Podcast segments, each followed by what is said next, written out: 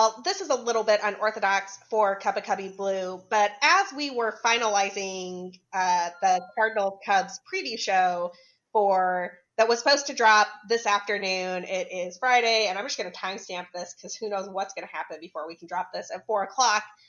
The news broke that the Cardinals had another positive case. The Cubs series and Cardinal series Friday game has been postponed. Apparently, they're waiting to like see if they can play Saturday or Sunday's game. We'll talk about that in a minute. The entire episode is really good, but we felt like that was big enough news that we needed to have just a little bit of an explainer at the top. So, Andi, what are you looking for with this new news that at least Friday's game is postponed between the Cubs and Cardinals and TBD on the weekend? Um, I'm actually looking for the Cubs to announce or MLB to announce that the Chicago Cubs have arrived safely into Chicago, say Friday night or Saturday morning. There is no reason that this series needs to happen at this point. Um, yeah, you know, listening to our recording and going back on what we discussed, it was more obviously emotional than rational because we were excited for the Cubs to be playing the Cardinals. It's a great rivalry. It kind of brings a little bit more normalcy back to our lives to think about that rather than you know the things that could happen if if the games were played. So um you know I'm I'm thinking a little bit clearer now as far as this is a situation where you just don't know and with the sign of one positive, there's how many more behind it. You know, you don't know. You don't know. We didn't think we were going to get this one positive today, and we thought all three games would be played without a hitch.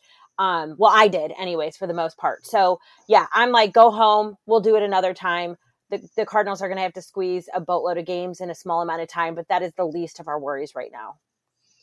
Yeah, I agree with all of that. I mean, here's the one thing that I think we do kind of know, and maybe I'm wrong about this. It is possible, I suppose. I think it would be extremely unlikely, but it is possible. The Cardinals had had some players driven home from Milwaukee if they tested positive. So it's possible, I suppose, that this individual who it's it's been leaked um, was in contact with some of the other individuals. So it wasn't a surprise case for them. He they just hadn't tested negative yet.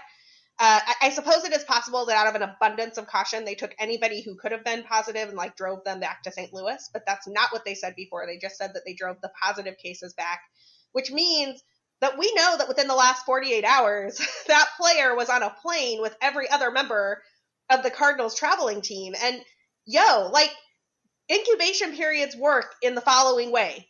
Every player on the Cardinals has a 2 to 14 day period where they could probably potentially test positive now. Period. The end. You don't need to contact trace that or anything. They were all on a plane together, breathing recycled air. I, I don't understand how you could possibly play this weekend's games.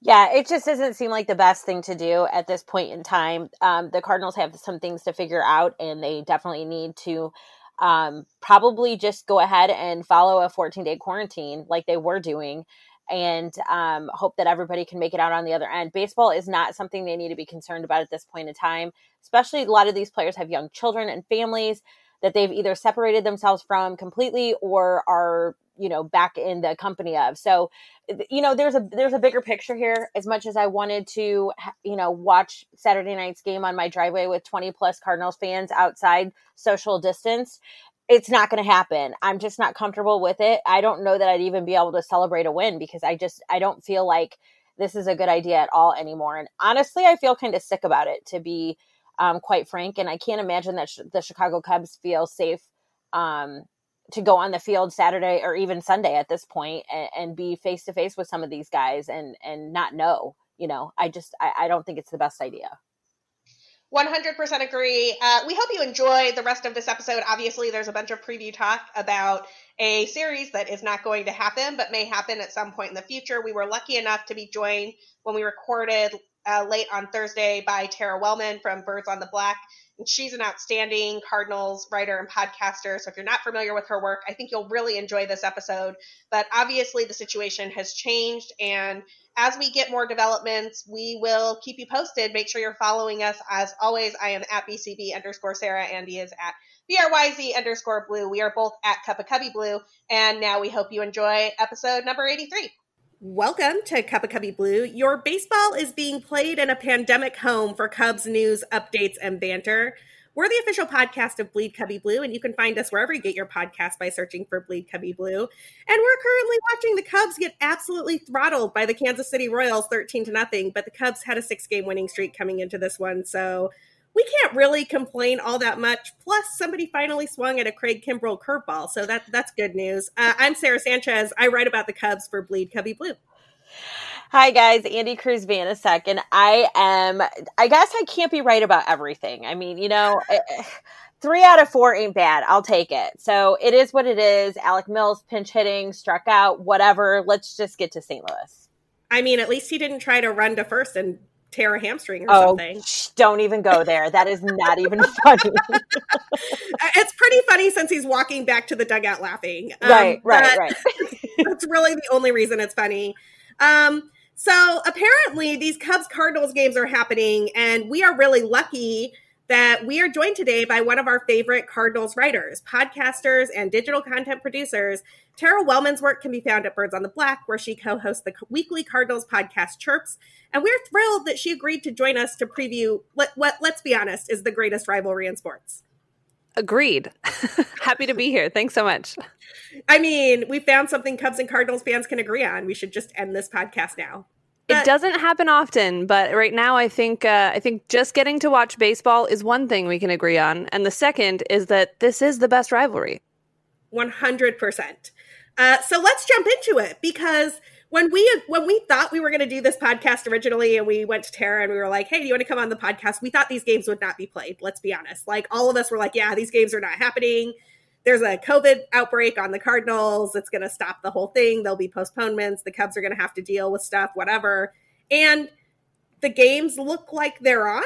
So we actually have a series to talk about, but we'll get to that towards the end of the podcast, like we always do there are two really big stories about the Cardinals and COVID right now, as far as I'm concerned. The first one is the pandemic itself and how it impacted the team, how it got covered on Twitter and the media. And frankly, like I'll own it, some of the speculation that Andi and I had on this podcast that I want to talk about. And then there's also just the team impact and what happens when you're forced to take over a week off because of a COVID 19 outbreak. So, Tara, you're our guest. I'll let you start. Uh, where do you want to start with these Cardinal stories?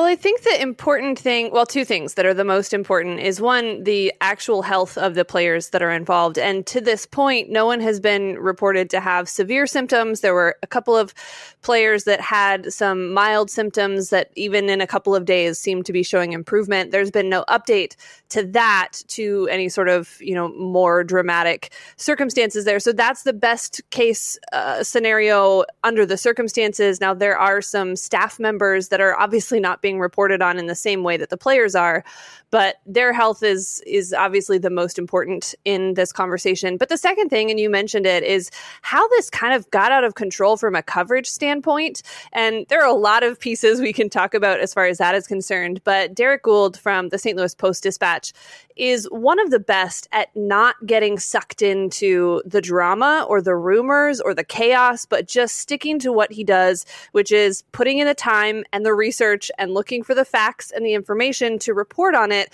even if it means he's far behind as far as the timeline goes of getting some sort of information out there. So he was able to track down a lot of the information that really squashed a lot of the rumors that ran all over the place, particularly on Twitter. And let's be honest, they weren't just rumors from fans or from rivals or, or, wherever you might expect that. They were kind of national level writers and reporters and other athletes who got the ball rolling on some of these and, and really made them take off. So uh, appreciative of Derrick Goold's work. Uh, the the rumor that really was the strongest, of course, was that they all went to a casino or a number of them went to a casino. There doesn't seem to be any evidence to back that up that is is legitimate in the timeline that we're looking at. So I don't know how it it read from the perspective of someone outside the Cardinals and, and I was going to say bubble. That term has taken on a whole different meaning these days, but I think you get the point. Um, but it was very hard to watch as this all progressed and turned into everyone thinking they knew what really happened when no one who was talking about it was actually there. Totally. And Andi, you and I talked about this a lot. I know that you are like, you know, on the ground in St. Louis, you know, a ton of people. You're getting these things straight from the horse's mouth. And I, you know, we both were, we tried to hold back in terms of some of the wilder things that we heard, but I'm curious what you're thinking after you read Goold's piece and what has come out since then. Because it's not just the Cardinals here. I want to remind people like there were all these rumors about the Marlins going right. to a strip club or something. And Derek Jeter has come out pretty forcefully and said that's not true. They did go outside of their hotel rooms, went to get coffee. I believe at one point he said they went to get milk, which I thought was just like a milk. Uh, a, a, milk. milk. I was like, this is such a weird thing to say. I, I don't remember the last time I left my house just for milk, but whatever. Um, Andi, what what were you thinking as these sort of clarifications came out from you? Like a milk? Were they traveling with a baby? Like a baby? like uh, that's just yeah okay. Um, a couple things here that I, I find very interesting. So I had heard um, that Dexter Fowler and Harrison Bader went with um, Jim Edmonds to um, Hollywood Casino Amphitheater to watch Nelly. I had many friends at this concert. I actually, before the whole COVID thing, was probably would have been working this concert because, as most of you know, that's what I do in the summertime because my daughter is a competitive dancer and we work those concerts. That's what we do. I had heard this a long time ago. Had I known that that was the root of this casino rumor, I would have laughed it off then. I did not realize that that's kind of what that snowballed into. That is actually hilarious to me because it's called Hollywood Casino Amphitheater. People piece that together as they were at a casino. A- anyways, that's the way I'm understanding it. I think that's quite hilarious. What I what I had heard was something far different than that, and that was basically just surrounding Carlos Martinez. And um, I had not heard anything about a casino rumor. And as from what I understand, that actual casino rumor was from Milwaukee, I guess I don't know. I'm I'm confused about the whole timeline and how people um, were talking about it, and I I think it's quite um, it's quite funny that it's I isn't Jerry Hairston Jr. an ex Cardinal? Didn't he play? No, he played for the Cubs. Yeah, uh, I think he played for the Dodgers. Am I losing my mind there? I could I be wrong. He played for the Cubs at one point. I don't know. But that was the main rumor. Jerry yeah. Hairston Jr.'s Twitter account, like some ridiculous number of likes and retweets when I saw it. I'm like, what? What does is he friends with these people? Like, how does he even get this information? I don't. It just to me, it was so random that that's who, where this started and that's where it came from. I don't know. I'm I'm happy that. Um, they were able to dispel the rumor of the casino because obviously that's very damaging to this team to have something like that following them around. So good for that that they were able to to trace that back and see that that was not true and um, you know obviously there's there's methods right now because of the pandemic and all the different things that people are going through to keep you safe when you go to a casino, when you go to the zoo, when you go to amusement park, wherever you go, you have to have reservations these days. You have to do this, that, and the other. So they were able to go back and see that there was no evidence of Cardinals players going to this casino. So good on that, at least. At least we know that. Um, do I believe that the Cardinals had players that potentially were not following protocol and they were the only team? Absolutely not. I, I feel like this was they were probably i don't want to say made the example of probably more so the marlins i have not heard of an mlb investigation yet on the cardinals but i think that teams definitely probably needed to have this eye-opening experience of buckling down quite a bit more and being a little bit more strict on the protocol because I think um and it, not just baseball players, I mean everybody. Um people need to understand what could potentially happen from just a moment of carelessness and a moment of you know not following what they should be doing. So I'm grateful these games are happening. Um I guess. I mean, I, I still live in St. Louis, so I'm kind of grateful. Um, but in, in all reality, it's nice that this is happening. This is good for baseball. It's good for this season.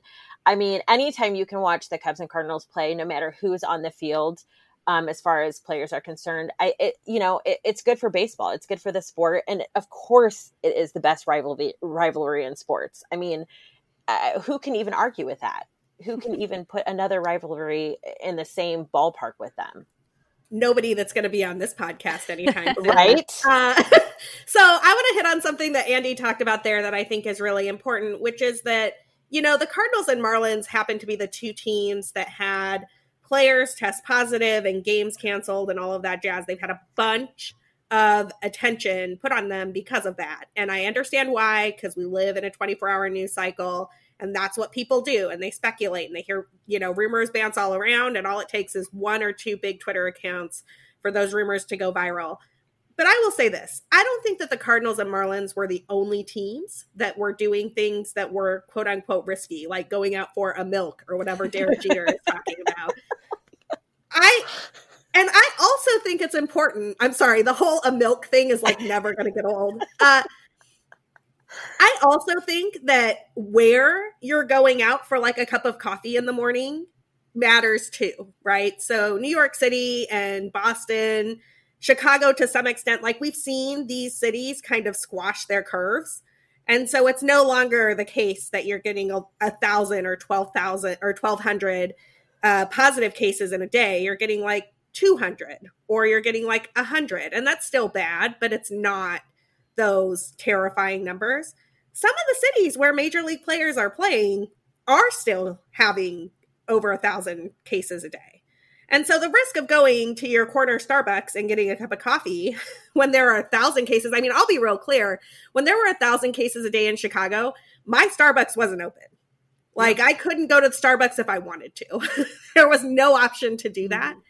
And I think that it's important to know that a lot of these players are playing in cities where quote unquote risky behavior is something that a player could do in a different city that wouldn't be as risky just based on the way the pandemic has worked. And we're all trying to figure this out. But I think we need to be, I don't know, just as empathetic and graceful as we possibly can at this moment in time. Because I want to watch baseball more than anything in the world. I want it to be safe and I want all the players to be healthy. Those are the things that I want. And I'm not willing to sacrifice one of those things for the other. So, like, if the players can't be healthy, we shouldn't have baseball.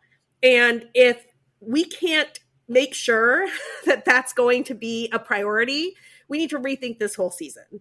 So I just I want to put that out there because I think that it's important to remember this is baseball in a pandemic and it's unprecedented and nobody really knows what to expect here. And I you know, I give a lot of grief uh, to Cardinals fans on Twitter and we get back into it back and forth about Yadi and all this stuff. I will say this. I was heartbroken to hear that Yadi Molina tested positive for COVID 19. It is potentially one of his last seasons. He's a great catcher. We can disagree on whether or not he's a first ballot Hall of Famer, but he is absolutely one of the greatest players in the game. And I don't want anything bad to happen to Yadi. And I don't want him to miss a Cubs Cardinals series because of this.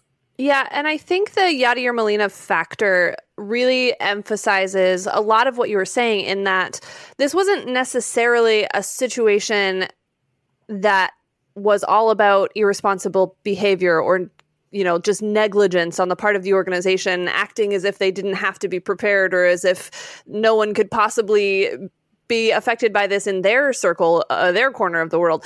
Yadier Molina is one of the most serious competitors there is. And when we were all waiting to find out who would be put on the the COVID IL, and and that was when we would know some of these names if they weren't released prior to that. The conversation was, man, Yadi's going to figure out who started this, and that guy might not have a job next week, right? because that's how serious of a competitor he is. So then, for him to be one of the names that that came out, and look, the very real kind of this is baseball side of this is that catchers are in a, a more precarious pos- position than just about any other player on the field because if, as it seems, this started with a pitcher, well, he's not only catching every baseball that is thrown by that pitcher, but he's also working with those pitchers in meetings before the game and after the game and on the off day. So if that's the the circumstance that sort of started this and, and we saw the same thing in Miami, right? Their catcher was the their first positive test and then I think it was eight of 12 guys in the bullpen ended up also testing positive. So the catcher position seems to be a, a, real linchpin in something like this getting out of control, at least from the very small sample size of two teams. Uh, but nonetheless, I was immediately worried for Yadi in that sense. But I also think, like you were saying, Sara, that this could have happened to any team because I think there was, at least initially, almost a false sense of security about well everybody's being tested. We've been together for the last you know 4 weeks and everybody's good to go so it's not a big deal. And that's where you saw a little bit of the lack of consistency. And the cardinals have admitted this and and really been pushing forward the change in who's wearing masks and who's in the dugout and how they're responding to home runs or to big strikeouts or whatever. They're going back to those suggestions by Major League Baseball and deciding to enforce them, whether or not Major League Baseball does it across the board. And I think that's the result of feeling like they were doing what they thought they needed to do to be prepared for this. And I spoke to John Mozeliak the Wednesday before all of this broke loose, and I was impressed by the seriousness that he was speaking about it and all the ways they thought they were prepared. And even that wasn't enough. Totally agree. Andi, I know you're in St. Louis what are you hearing? I know you live with your husband as a Cardinals fan. Mr. Andi is like the one of my top five favorite Cardinals fans. Uh, another one is on this podcast, so the other three of you are going to have to figure out who you are. Um, my kids. there you go. There you go. Uh, and, Andi, what are what are you hearing? What is the reaction to? I mean, Yadi being one of the positives it, it stunned me too because I was thinking I, I had the same reaction Tara did. Like Yadi is gonna knock heads. Yeah, like the person who shut down Cardinals baseball and Yadi and Adam Wainwright was the other one I was yes, thinking. Like yes. these two dudes are gonna knock heads. I think we actually even said this on the last episode because my husband basically said if anybody gets the Cardinals sick, and this was way before this was when baseball was getting ready to start up again at the end of July, and he I think he even said he named Adam Wainwright and Yadier Molina as the two that would would break heads if if anybody got the the team sick and I had, you know, a couple people in uh, my timeline saying, you know, oh my gosh, Yadi is going to eat these kids for breakfast if they get people sick. And I'm like, I guess the news hasn't gotten to you yet, but Yadi was one of the positives. Like to me, that's just, it, yeah, it was crazy. So we're having um, we had the three of us kind of um, had talked about this in, in one of our DMs, but we're having people over on Saturday evening to watch the game um, on our projector in our backyard. And so it'll be me and about um, 15 socially distanced Cardinals fans. And um, the thought is, and the overwhelming amount of text messages I've received about the Cardinals B squad playing the 10 and now three Cubs is nobody is really excited to come over to my house for this game. And honestly, at this point in time, it's like, I mean, I guess from a Cardinals fan perspective, it's so much different than for us. But I feel like no matter who they put on the field, it does not matter at this point.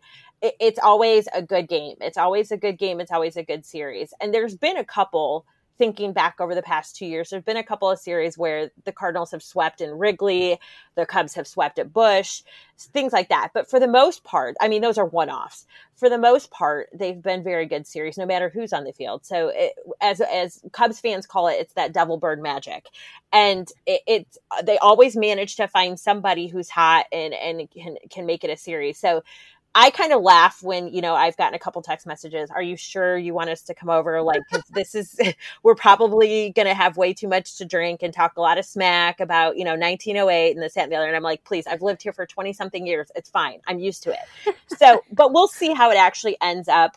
Um, you know, for the most part, I think eh, people are just really disappointed that, um, you know, I, there's no, there's no stopping it. You know, anybody can get it anywhere. And, it can happen. And like Tara said, you know, you're doing what you think are all the right things and you still end up with it. It's just that's part of what is happening in our world these days. So I think people are disappointed that the Cardinals are not going to put what they would call their A team on the field against this um, really hot Cubs team, but it happens, you know? I mean, there's you know there's injuries there's all kinds of things that could have happened to either team up to this point so for fortunately, it's not the last time that they'll see each other this season, this shortened season. So, I mean, we see each other again next week at Wrigley. So, you know, who knows? Things can things can change quickly.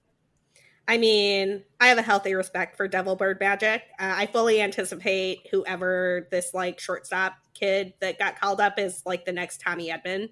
by which I mean Tommy Edman was like on nobody's radar, and it was all like, "What? Who? What is?" All he does is hit extra base hits. What is going on?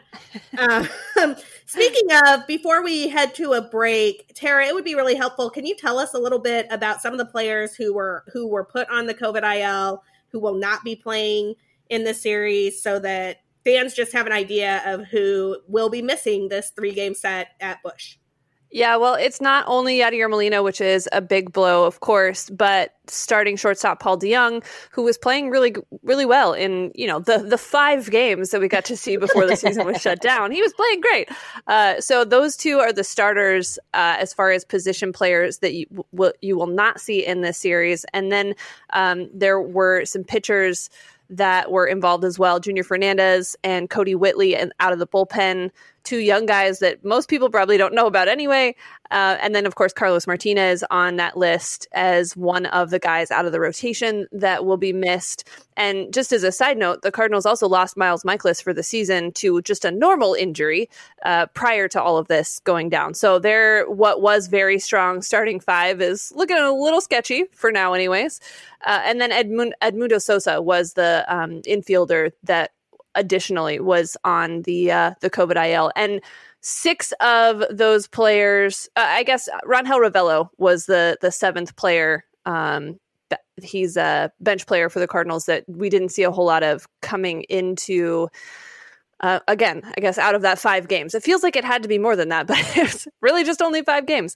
So those are the guys that you won't see. As far as guys that are going to get an opportunity on the pitching side, uh, Alex Reyes is going to get another shot, which we can talk about more if, if, you want, but he's one of the most exciting pitchers I've ever seen, but has had such a miserable time trying to stick at the big league level, not because his stuff wasn't good enough, but because of repeat injuries or, you know, just all sorts of drama that has gone on there.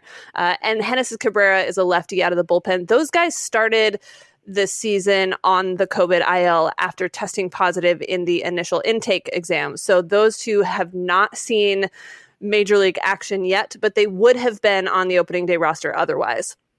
So getting those two guys in the mix is going to be good for the bullpen. Um, uh, Roel Ramirez is another young guy that'll be in the bullpen. I don't expect to see much from him he's he's not really expected to play into this at all, but he's just a, an arm if you need him. Uh, Max Schrock is the infielder that you may be referring to. He's not going to play at shortstop unless something terrible happens.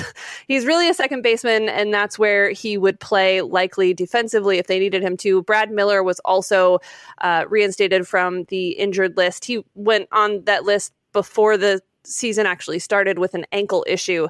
And there's a good chance you see him DH a little bit. But again, Tommy Edman is likely to slide over to shortstop while Matt Carpenter will then play at third base. And none of those, those call ups are likely to be seen, at least defensively, unless things go horribly wrong. Awesome. And before we head to a break, the only other question I have for you, Tara, is just I I you mentioned or Andi mentioned, I don't remember who mentioned it, um, that the staff are affected as well. And I know that the Cardinals called up some new coaches, that some of their coaches are on the COVID IL. That actually, coaches getting COVID is one of the more concerning things to me, just because I think that they tend to be in an older age demographic. It tends to be a much more risky situation. So, uh, any impact that you're thinking will come from ha- calling up like half of a new coaching staff? Yeah, and the thing is, the staff members that ended up testing positive. There were only a couple who were actually on the coaching staff. The others, I know one of them was, you know, one of their media relations people. So it's not necessarily on field staff that was exclusively affected. So there aren't really too many changes in personnel that will be present uh, while those uh, those staff members and coaches are down. Um, a couple of you know bench coach type moves, that sort of thing, but none of the big names on the coaching staff that will be missing, which is good for the continuity of the season, of course, but also because those are some of the those older and perhaps higher risk people um, as well. And and really, they didn't announce many of those names. Um, they just kind of brought up, I think, two two people as kind of assistant to some some coach on the field um, and they were not uh, like i said not any of the the primary coaches or instructors on the field. There were more staff members that maybe front office type people um, that happened to be traveling with the team for whatever reason. That seems like a thing they didn't need to do, but that's a that's another piece of the conversation. And they've actually said they will be limiting their traveling party to anyone who absolutely necessarily has to be there, as opposed to any additional personnel for that reason. Cool. And I, you know, it's interesting that you mentioned that because one of the things I noticed watching these Cubs Royals games is that Taylor McGregor, who had gone to the Cincinnati trip and had been at Great American Ballpark was reporting from Wrigley Field the last couple of days, and I I was wondering if the Cubs might have made a similar decision to limit some of their traveling party. I'm yeah. sure we will find out about that in the coming days. In the meantime, you are not imagining things. We are halfway through the show just talking about the pandemic updates because that is where we live right now. Uh, we're going to take a quick break for our sponsors, but on the flip side, there's a lot of Cubs baseball news, including a look back at four games with the Kansas City Royals, a look ahead to three games that are apparently going to happen with the St. Louis Cardinals. But first, a quick word from our sponsors. All right, we are back. Uh, we leaned on Tara pretty heavily in that first section. We're going to lean on Andi pretty heavily in this one. The Cubs, well, at least prior to when we started recording, have been on fire. They won six of seven they took three of four from the Royals. They just got kind of blown out by the Royals in that finale at Kauffman Stadium. But, you know, I can't even be mad about it because there's some things that were kind of good in that game. They have the best record in the National League. The starting pitching has been rolling coming into that game before Chatwood kind of imploded a little bit. They have the second best rotation in baseball behind the Reds. Yu Darvish, Tyler Chatwood, Kyle Hendricks all have absolutely phenomenal starts and quietly Jon Lester and Alec Mills are just like doing great things, which you always love to see. Andi, what do you see from the Cubs in these Royals games? Well, I have to say, I think that Chatwood heard people doubting him in the rotation when going in today's game because Q is, of course, throwing off a mound and could possibly make his um, comeback here in the next couple days and, or probably within the next week, I would say. Um, and so the the talk has been kind of does the rotation stay the same or do they try to work Q back in and move people around or what is the situation? Honestly, this is a blip for Chatwood that we have not seen in a very long time, and I'm okay with it. We're going to have games like this. It's going to happen. The Royals had scored five runs in this series up until tonight. Um, and they ended up outscoring the Cubs in this series 18 to 15. So that tells you where we're at with this game. Yeah, this is a throwaway game. We had Alec Mills pinch hitting in the top of the ninth. So let's just forget about today and um, kind of move forward and work on a lot of the things that we saw, which um, there was some really good things that we saw defensively. Um, Bote was phenomenal. Uh, Sara, I know you you and I were tweeting about this the other night. You you made the comment that he was flashing amazing leather and and I kind of joked because I was like, well, half of what he's doing, he's doing barehanded. So um, he looked great at, at third, and he's just a, really solid defender to put in there when um, KB needs a day or two off. And uh, his bat's been pretty good too. Uh, Willson Contreras, Sara, you wanna um, do you want a spoon? Should I give you a yeah. spoon? yeah, you can. I actually was just going to follow up with uh, Willson Contreras has a 76% hard hit rate. Can we talk about Willson Contreras just like launching the baseball to all fields? He's only got two home runs at the moment, but I don't even care. He's just mashing the baseball right now. He's seeing it really well. He's also improved his framing to a degree that, you know, I, I have been calling him the best catcher in baseball for a while now. Uh, apologies to Tara, who I know is gonna is gonna vote for Yadi for that. But like I it, it, it's a it's a generational thing, right? Like Yadi's going to pass the torch to Willson. It's fine. Um, what I'm trying to say is that if his framing is what we've seen over the last 12 games, Willson Contreras is the best catcher in baseball, and it's it's not particularly close right now. The bat plays, the framing plays, and he's just my favorite quote that happened this week. I I record MLB Central every morning to kind of watch when I'm doing some work projects or whatever. And Mark DeRosa, former Cub, uh, was like actually former Cub and former Cardinal, so we can agree on Mark DeRosa too. Yeah. Mark DeRosa's comment about Willson Contreras was, "I think he just like gets to the ballpark and blacks out for three hours and just like goes full throttle for the entire game." That's awesome. oh my goodness. Yeah, uh, Willson's on fire, y'all. Anyway, Andi, continue. No, no, no. You're good. You're good. I had to. I had to give you that. So, um, I believe it was. Oh my goodness, was it Monday? Uh, Kyle Hendricks game. Um, so this game, this is I love this game because we had Jason Kipnis and um, Jason Heyward home run in this game, and um, no, this was Monday, right? Was it was Tuesday, but it's I, honestly, it's the pandemic. it all it together, all runs so, together at this know, point. Time is irrelevant. You don't, you don't need to know days. Just know that this game was pretty awesome in the sense that we had Kyle Hendricks with the win, Kyle Ryan with the save, and then two Jason's home run. So this is this is a good game. I like this game. Jason Heyward showed some major power um, that ball was scorched uh, and, and, it was beautiful and i loved it and i think i had a tear. Um, also we need to not forget that jeremy jeffress is here to not mess around and if you don't love him then you don't have a pulse because this dude is ridiculous. Um, just like last night I, all i can picture and somebody played this video and i have replayed it quite a few times.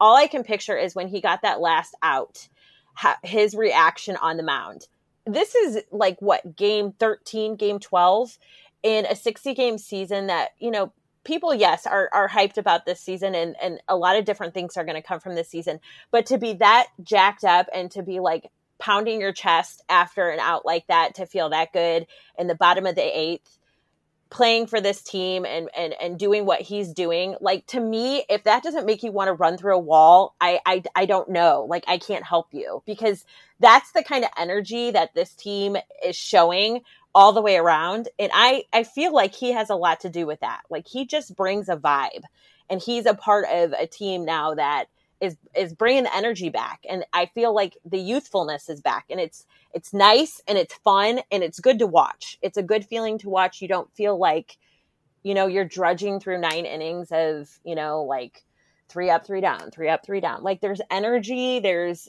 you know fun again. And i keep using that word. I can't think of a better word but there's fun and i like it and it's back and it, yep. it's good I think fun is the right word. I mean, I one of the things that I've noticed is the Cubs dugout. Uh, they basically sing Rizzo's walkout music, which is a club song. So it's weird that they can sing it, but they do. And I, you just have to notice it when Rizzo comes to bat in the first inning. But they also do the clapping, which is the best part of the whole thing. And then they do the woo and it's like it's almost like being at Wrigley every game because the and you can hear it on the broadcast because they're piping in crowd music, but it's not loud enough to cover up the entire like dugout doing Rizzo's walk up music. Anyway, they have a lot of energy and they're having a blast. I do like that you brought up Jeremy Jeffress there because he has been a bright spot in a pretty abysmal bullpen. So I told y'all at the start of this segment that the Cubs have one of the best rotations in baseball. They are also leading the league offensively, and it's not particularly close right now. But the bullpen is yikes. They are 29th in the league. You saw a sample of it tonight in Kansas City where a bunch of guys were given a shot to like get some outs. The only people I trust in that bullpen right now are Jeremy Jeffress, Rowan Wick, occasionally Casey Sadler, occasionally Kyle Ryan, sometimes Tepera everybody else, I'm like, they come in, I just want to hide. I don't even know what to do. Like the bullpen is terrifying. When I found out that they were going to make doubleheader seven innings, I was like, yes, so good for the Cubs. They, the bullpen will get to pitch less. But but in all seriousness, you know, the biggest problem out in that bullpen for the Cubs right now is Craig Kimbrel, who I he has some mechanical issues going on. I am not qualified to tell you if he's tipping pitches or what's going on. Uh, Sahadev Sharma had a piece at The Athletic today that talked about how his arm slot is about four inches lower, like noticeably lower on his pitches this year, which may explain why he's got less spin rate, which was something I wrote about yesterday. Um, but right now, until tonight, honestly, until Thursday night at approximately 8:30 before we jumped on this podcast, no one, not a single player had had swung at any Craig Kimbrel curveball in 2020. And to put this in perspective, his historic, he, this is a guy who has 10 years in the majors. That's a 50% whiff rate pitch for him. that is the pitch that like fools people into then missing his fastball. So if he can't get people to swing at his curveball, Chicago, we have a problem. I am hopeful that the Cubs have identified whatever is going on there. He looked better tonight, even after giving up some really hard contact. But that's that's a huge problem. They do not have a closer right now. They have Jeremy Jeffress playing an eighth inning role for whatever reason, and Craig Kimbrel trying to work out a way to get his second pitch back. He's a two pitch pitcher. So if his curveball isn't fooling anybody, all they have to do is sit on a 96, 97 mile per hour fastball, and that's going to go a long way, which let's not do that. So I have to ask because I'm curious. I hear my my husband and and um, other friends who text me quite frequently, and know their concerns about this Cub team right now, especially with how hot they are and the start they've gotten off to. Because obviously, people are paying attention to what's happening with kind of a lopsided division right now. But Tara, what when you kind of hear us talking about this um, series, and I don't know if you watched any of it or what you were able to to look at regarding you know the Cubs playing the Royals the last four games, what concerns you the most going into this series against the Cubs? Well, first of all, I just have to say the whole Craig Kimbrel situation is like deja vu from Greg Holland in St. Louis a couple of years ago. Brought him in in a similar situation to I guess last year for for Kimbrel, but signed late, didn't get off to a good start. They kept putting him out there. It was the last year of Mike Matheny, and it was a disaster from the very beginning. And man, it's hard to watch when a guy like that has such great career numbers. And Kimbrel obviously has a, a bit more um, of a track record, I would say, than than Holland did, but the storyline seems very parallel. So I, I understand that frustration completely. And uh, you know, watching a manager continue to run him out there when he probably shouldn't, I understand that. Uh, uh, very, very deeply, very deeply in my experience as well. I will say, watching this series uh, uh, with the Royals and seeing Mike Matheny managing another team, there were some moments of some not so pleasant deja vu for me. But uh, to your question, uh, look, this is a Cubs team that even in the offseason on our podcast, we talked a lot about as a team that looked like they didn't quite know who they were, but still had all the pieces to be incredibly competitive, especially on the offensive side of things. And that's the biggest weakness for the St. Louis Cardinals. And it has been for, gosh, the last four or five seasons. And it still continues to be uh, something that is a, a bit of a problem, which is why not only defensively is Paul DeJong going to be missed, but his bat in the middle of the lineup, he was hitting cleanup prior to uh, to the the shutdown. That's something they're going to have to fill in as well. So when I look at the Cubs and the way that they're playing right now, they seem to capitalize on momentum perhaps better than just about any other team does. And they're able to ride a streak like this because of that. And you know, I do think it's it's interesting the energy you were talking about. Yes, it's fun and it makes it exciting to watch, but I also think it's really important in a season like this where you're not getting that energy from fans in the stands. You have to create that and you have to create that that high for yourself and for your teammates in a way that's very different this year. So them coming off of that with the Cardinals coming off of being stuck in a haunted hotel in Milwaukee for 12 days or whatever it was. Um, not exactly great odds as far as who's going to come in feeling sharpest at this point. But the Cardinals do have a lot of interesting pieces. It just hasn't come together yet offensively. I think if you add in Brad Miller at DH and have Matt Carpenter playing at third base, you're obviously not going to have the same infield defense that was so spectacular in the first week of the season for the Cardinals when you had, um, you know, Kolten Wong and Paul DeJong up the middle and Tommy Edman and Paul Goldschmidt on the corners. But there is still the same more or less offensive potential. I just don't know. On paper, it doesn't match up with what the lineup is going to put together um, as far as the Cubs are concerned. So that's the thing that concerns me not only with the Cubs but with every team the Cardinals are going to face at this point and their their holes in the offense can get exposed pretty consistently if they don't get off to a, a good start. So I don't know I have no way to even have expectations of this series because we saw them in 5 games they looked strong in the first two against the Pirates. They dropped the third game of that series and then looked very overmatched when they played the Twins in two games. But the Twins are an incredible team. So that wasn't entirely surprising either. But then this big layoff and the change in personnel gives me even less to go on as far as what to expect from this team. So the Cubs coming in hot is not super surprising, but it's definitely not comforting knowing what the Cardinals are coming off of. like I said, devil bird magic. Yep. I will never underestimate the Cardinals. I will never underestimate a Cubs Cardinals series. It's one of those things you just have to watch and hang on to your seats. Um, I have two small moves that I want to talk about before we get all into Cubs Cardinals, which let's be honest, that's the reason you're listening to this podcast today. The Cubs signed Kelvin Herrera to a minor league deal. I really like that. Uh, we'll see what happens. He's in South Bend with the taxi squad. They the Cubs also currently only have one left-handed pitcher in their bullpen because both Rex brothers and Justin Steele were sent back to South Bend. So Kyle Ryan holding down the fort as the only left-handed arm in the bullpen. And like maybe that's not as big of a deal with the three batter minimum, but it kind of feels like a big deal to me. And I, I just wanted to call that out. All right. Looking ahead to the weekend. Um, it's kind of weird to compare these. Normally we'd do kind of like a who's hot on each team and we'd be talking about their last week. In this instance, as y'all know, the Cardinals don't have a last week. They have been hanging out at the haunted Milwaukee Hotel. P.S. You need to go find some of Jack Flaherty's Twitter stuff. Yes, I was going to say you better talk about him. Yes, yes. Go for it, Andi. You talk about him. Like no, I was something gonna, you agree with Tara on. Jack Flaherty's I, Twitter is fire. Listen, we Sara and I have become big Jack Flaherty fans, and I will say it's it, impossible not to. He's incredible. well, and there was, and, you know, I am kind of one of those people that I get stuck in fandom a lot, and I the reason why I despise a player so much is because I want them on our team. And Jack Flaherty is no different. Like I would love to see him in a Cubs uniform. I'm not going to lie.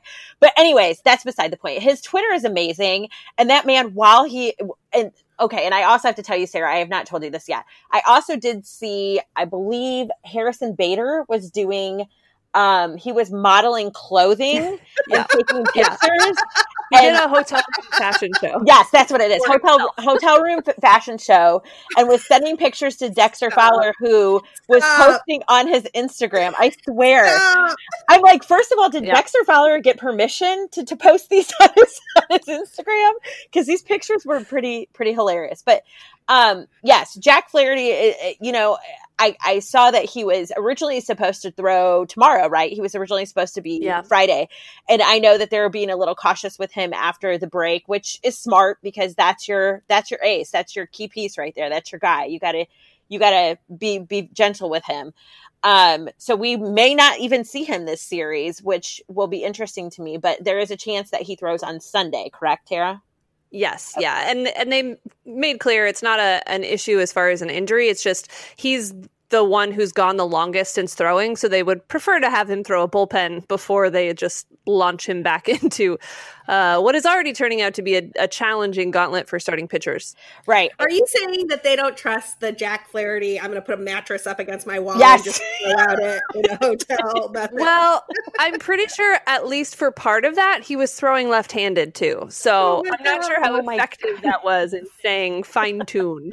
He's the Javi Baez of pitchers. I was. Oh yeah. my gosh! Stop it! I was just thinking that. I was like, oh man, him and Javi Baez Jack Flaherty throwing left and Javi Baez batting left. That would be fair. I would totally do, do that. that would be amazing. Every time Javi takes batting practice lefty, Twitter freaks out, and I have to remind people that he's a natural lefty. And then they come, they're like, "What?" I'm like, "That that's why the tags are so good, people. That's why the tags are so good. It's it's my favorite Javi Baez fact. Superhuman. So funny. Okay, awkward pause. I'll edit that out. Um, speaking speaking of Javi Baez uh, and Jack Flaherty, it's it, it, it's going to kind of wow people here, but like those are not the hottest players on either team right now. Um, so for the Cubs, the bats who are super hot, we already talked about Willson Contreras. We don't need to do another Willson Contreras segment. Jason Kipnis has just been kind of on fire. He's he hasn't gotten a ton of playing time because that that spot pretty much belongs to Nico Hoerner right now. But when he's been in, he's made it count. His WRC plus is like over 300. He's batting 450. It's kind of insane. Anthony Rizzo, Ian Happ, and David Bote are also just like crazy powerful right now. And sneaky rebound by Bryant in the last week. If you take the first series out, that series against the Brewers where he just couldn't hit the ball to save his life, Kris Bryant looks like himself again. So the Cubs bats are super hot right now. Um, Tara, tell us who we should be looking out for on the Cardinals. Yeah, you know, it's so hard to take a whole lot from stats from this team at this point because it's sure. just been five games. But I, I, will say, before this layoff, Tyler O'Neill was looking really solid. And he's such an interesting piece for this team because he's kind of been waiting in the wings while they brought in other outfielders. And the Cardinals' system of outfielders is so clogged that there are a number of guys that haven't really gotten an opportunity. Dylan Carlson is one of the top prospects. Everyone assumes he will be at the major league level at some point this season. Uh, but at this point, there's not a spot for him to play consistently. And Tyler O'Neill is one of those guys that is getting a chance in the place of Marcell Ozuna, uh, who uh, who the Cardinals did not re-sign last year. So he looked really strong out of the gate. I believe his was the first run uh, to score of the season on a solo home run in that opening game. And he really just kept up from there. Paul Goldschmidt also looked pretty solid coming uh, out of the gate. And that was a good sign because he did not start well last year for the Cardinals. There isn't a ton more to really dive into with this Cardinals offense because they just haven't played enough games. I mean, Kolten Wong did not look great at the top of the lineup, but again, not really enough of a sample size to get super worried about. I think Harrison Bader is the the piece that everyone talks about that isn't looking great continuing from where he left off last season. But Matt Carpenter, Paul Goldschmidt, Tyler O'Neill, um, and we'll see what happens with Brad Miller, who I assume will slot into that DH spot uh, as they they shuffle things a bit um, for this series those are the guys that to me are going to be the most important part of of the offense. And and I didn't mention Tommy Edman. He's another piece of that. Obviously, he and Kolten Wong batting one two in the order. I think is really exciting. It just hasn't quite worked out. Uh, again, in five games, like I think they're hoping it will. Andi, you mentioned that uh, your Cardinal favorite, Jack Flaherty, is not going to be pitching on Friday, but maybe pitching on Sunday it looks like the Cubs are going to roll with their, their rotation as it's been so far, which means you have Jon Lester on Friday, you have Alec Mills on Saturday, you have Kyle Hendricks on Sunday. What are you looking for from the rotation, and what do you want to see from this Cubs starting crew that has been so great so far?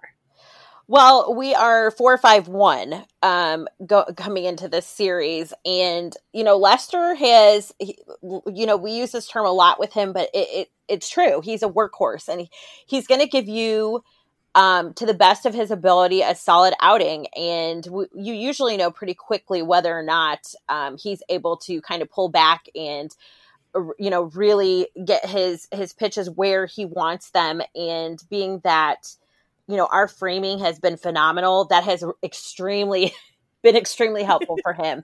So um, I'm excited to see Lester, and I believe he's up against um, Ponce de Leon. And um, I actually think this is going to be a pretty offensive game, to be quite honest. So we'll see how that fares out. But um, Mills and Wainwright, I think, is going to be very interesting. And actually, yeah, Wainwright is still going Saturday. Um, Wainwright is, I kind of compare him in my mind um, thinking this way as, as a, a solid comparison to a Lester because he's later in his career. He finds a way to, to give you some innings. He may not give you the best outings, but he he's he's definitely going to try and and you know drain as much as he can and and give you um, an outing. So we'll see. I mean, Wainwright is definitely somebody that has done well against the Cubs. And last year, I think in in a couple games, a couple starts, he did not fare as well. But I, I like I always say, I feel like teams just play so much better against the Cubs, and, and it's a, obviously a series that both teams are going to be pretty amped up for. So, um, Hendricks and Hudson, that will be a good one. I like Dakota Hudson. Um, he's been pretty solid and definitely against the Cubs, he's had some good outings. I don't know that they've quite had him figured out, but you know, it's a new season. It's a different outlook from from both sides, and it, it'll be interesting to see the approaches that both teams take offensively against their opponent. So I'm looking forward to this. It'll be it'll be very exciting here in good old St. Louis, Missouri. Awesome. And so we only have a couple minutes left. I want to get a quick hit on what you're looking for from this series. Again, the greatest rivalry in sports. And no, ESPN, I don't want to know your thoughts on this. Um, ladies, just like real quick, what is the one thing that you're looking for in terms of this Cubs Cardinals series? Andi, I'll start with you. Um, just capitalizing, being able to hit situationally, and um, if runners are on, getting them in. Awesome. Tara, what is your quick hit? Yeah, I know I mentioned the big bats in the middle of the order, but that top two with Kolten Wong and Tommy Edman, I think if this team's really going to start firing offensively, yes, the middle of the order has to hit, but those two have to kick it off early in games. And if they do that, they're going to be pesky on the base paths, and that can really mess with some starters who maybe aren't super used to that speed at the top of the, the lineup. So I would love to see them come out of quarantine and improve on how that top of the order looked in the the first five games. Pesky is exactly how I would normally describe the Cardinals. Uh, my my quick hit is one of the things I've been noticing. I, I, I I get a little nervous about the idea of Mills and Hendricks back to back. They both look so similar as starters, low velocity placement like gurus, and I just worry that teams are going to start picking up on that and just come up with a better game plan for it. Uh, if that happens, we will be talking about it here on Cuppa Cubbie Blue. You can find me at, at BCB underscore Sara. You can find Andi at, at BRYZ underscore blue. Tara, where can people find you? I am at Tara Wellman on Twitter. I keep it simple so that I remember what it is. And you can also find me at birdsontheblack.com. And that is where you can find our podcast, Chirps, which is there are a number of Birds on the Black podcasts under that umbrella. Ours is Chirps, and it's uh, it comes out every Wednesday. It's an awesome podcast. I've had the good fortune to be a guest on there once, and that was outstanding. You should definitely check it out. As Cardinals content goes, you cannot do any better than Chirps. Um, if you're looking for Cubs content, though, you should definitely be looking for us at, at Cuppa Cubbie Blue. And we will be back after the Car- Cubs and Cardinals series with more Cubs news, updates, and pandemic baseball banter. Until next time, bye.